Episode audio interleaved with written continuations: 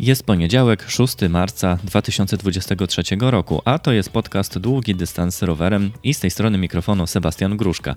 Zapraszam Was na zapowiedzi nadchodzących wydarzeń i ciekawostek związanych ze światem ultrakolarstwa. Zapraszam. Zaczynamy od informacji związanej z maratonem elbląskim, który ogłosił, że oficjalnie maraton ten znalazł się na liście Ultra Cup, czyli Pucharu Polski w ultramaratonach kolarskich. Będzie można dzięki temu zdobyć do 70 punktów w klasyfikacji generalnej, startując właśnie w maratonie elbląskim.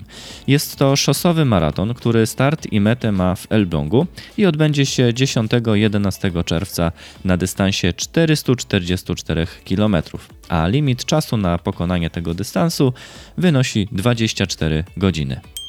Pozostajemy jeszcze w temacie Ultra Cup, ponieważ wczoraj e, dowiedzieliśmy się, że z przyczyn niezależnych od organizatorów Ultra Cup, ultramaraton Piękny Wschód nie wejdzie w skład wydarzeń tegorocznego cyklu. Jak czytamy w oświadczeniu, niestety organizatorzy Ultra Cup nie mają wpływu na zmianę decyzji organizatora Pięknego Wschodu.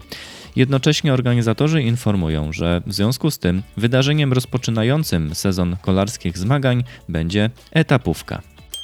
Etapówka jest to wydarzenie roz, rozgrywane w dniach 12-14 maja, a uczestnicy będą mieli okazję zmierzyć się z dystansem 650 km, jadąc non-stop lub pokonując dystans w ramach trzech niezależnych etapów. Podczas etapówki będziecie mogli zdobyć aż 120 punktów lub 70 punktów w klasyfikacji mini. Więcej informacji na temat etapówki, która wchodzi w cykl Ultra Cup, znajdziecie na stronie internetowej etapowka.pl. A skoro już tyle mówię o Ultra Cup, to chcę Wam przybliżyć, czymże to wydarzenie, czy ten cykl jest. Okazuje się, że Ultra Cup to zapoczątkowana w 2016 roku inicjatywa, której celem jest wyłonienie najlepszych kolarzy długodystansowych ścigających się po polskich szosach. W roku 2022 w cyklu udział wzięła rekordowa liczba uczestników, bo blisko 600 kolarzy, którzy rywalizowali w dwóch oddzielnych kategoriach: solo i open. Do klasyfikacji końcowej w ramach cyklu Ultra Cup wliczane będą maksymalnie cztery wydarzenia, w których udział weźmie zawodnik. Przypadku udziału w większej ilości wydarzeń, np. 5, 6 czy 7, w końcowej klasyfikacji uwzględnione zostaną najwyżej punktowane starty danego zawodnika, ale nie więcej niż 4.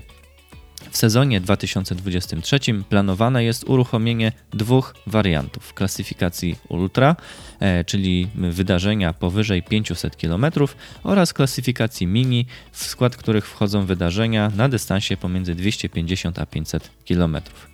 Zarówno na jednym, jak i drugim dystansie prowadzone będą dwie odrębne klasyfikacje, czyli solo i open, a każda dodatkowo z podziałem na kobiety i mężczyzn.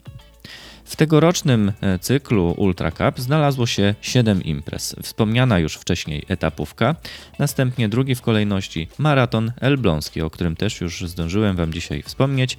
Trzecią imprezą będzie Śląski Maraton Rowerowy 24-godzinny rozgrywany w miejscowości Myszana.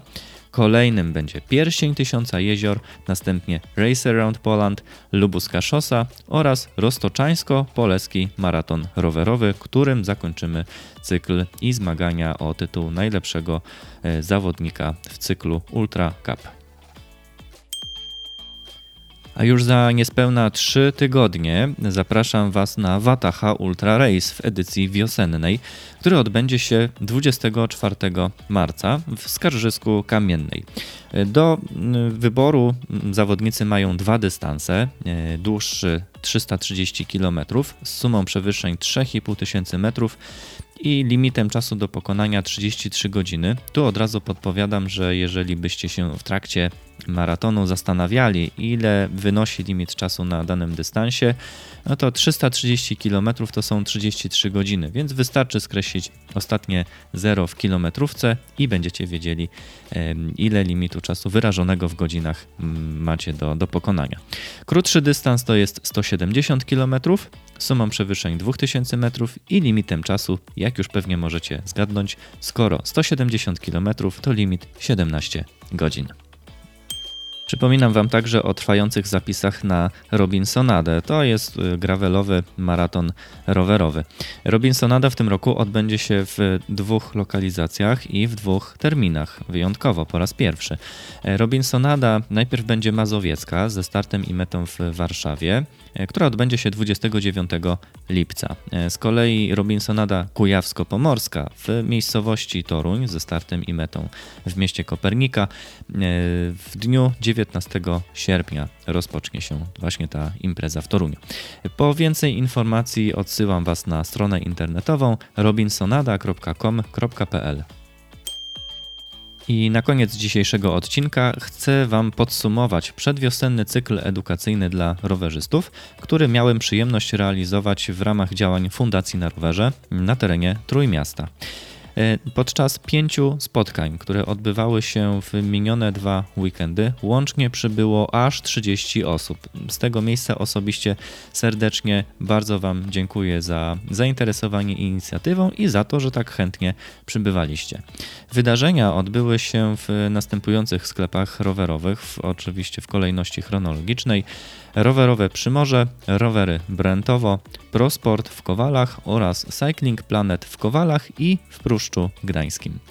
Partnerem wydarzeń był producent kosmetyków rowerowych Bike by SG, za, co- za co również bardzo dziękuję. Każdy z uczestników mm, dostał w gratisie taki mały mm, podarunek właśnie od Bike by SG, e, próbkę płynu do czyszczenia rowerów. E, Swoją drogą bardzo polecam akurat ten produkt od Bike by SG, ponieważ nie dość, że ładnie pachnie, całkiem dobrze czyści te rowery, to przy okazji jeszcze jest biodegradowalny, więc jest neutralny dla środowiska.